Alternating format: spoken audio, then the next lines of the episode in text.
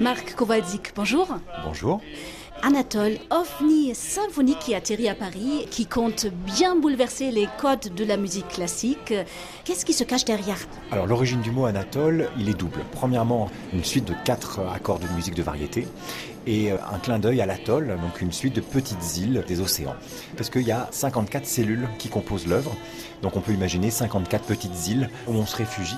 Alors, sont affiches de 12 mètres carrés placardées sur les quais de métro euh, qui invitent donc les passants euh, à interpréter 8 secondes de musique. Alors, comment ça se passe concrètement et quels sont aussi les premiers retours, hein, Marco Balzic alors, les gens peuvent chanter ou s'approprier un instrument, une cellule, quatre cellules, comme ils veulent.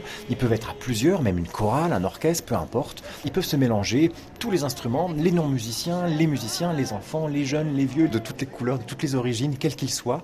D'autant plus qu'il y a un codage. Même non-musicien, on peut s'approprier sans connaître la musique ces quatre cellules. Puis ensuite, on va pouvoir euh, insérer ces musiciens-là dans les trois concerts parisiens. Et les affiches, en fait, c'est des pierres euh, Oui, alors on a voulu faire un jeu aussi sur l'atoll, un peu justement sur le fait de découvrir, un peu comme des hiéroglyphes, certains diront même des plaques des dix commandements. C'est comme si on découvrait ça sur des îles et qu'on rassemble ça comme des atolls. D'ailleurs, la page Anatole a plus de 400% de hausse de visite. Les quatre pierres rassemblées composent une île elle-même, comme un pulse. Alors vous êtes un compositeur euh, qui touche à tous les styles, du rap au rumba en passant par la variété française. Quels sont les ingrédients de cette partition participative? Bah, On peut aussi bien faire réfléchir les gens et en même temps les divertir. Parce qu'Anatole, c'est le carrefour de la musique contemporaine avec une structure très complexe, très mathématique, vraiment euh, dans l'origine de la musique occidentale, mais aussi comme elle est basée sur quatre accords consonants, on est aussi sur la musique de variété, donc de la musique légère, donc accessible à tout le monde, donc consonante forcément. Alors pourquoi c'est important pour vous de mettre le public au cœur de cette création musicale? Qu'est-ce que vous espérez alors, le public, pour moi, fait partie intégrante de la musique, hein, d'une manière globale, de par déjà euh, ses attitudes, quand quelqu'un tousse dans une musique, donc déjà il appartient à la musique automatiquement. Donc le public et les artistes sont en symbiose perpétuelle tout le temps.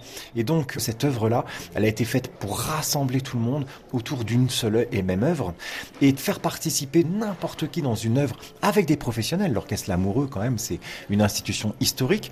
C'est qu'en janvier 1930, l'Orchestre Lamoureux, dans la même salle Gaveau, avait créé le Boléro de Maurice Ravel sous la direction de Maurice Ravel lui-même.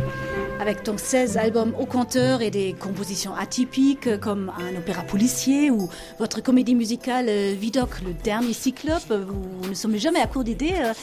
Y a-t-il d'autres créations ou initiatives de ce genre euh, à l'horizon, Marco Kovacic Alors là, cette année, euh, c'est la création de Rêverie baroque et puis de très très nombreux pianistes dans beaucoup de pays, jusqu'en Norvège, Portugal, France bien sûr, qui se l'approprient. Ces deux œuvres-là font participer le public directement puisque on a l'éditeur qui a fait tomber des petites notes lumineuses sur le clavier pour que justement les gens puissent aussi le jouer même sans connaître la musique. On invite tout le monde, même les néophytes, à devenir des musiciens.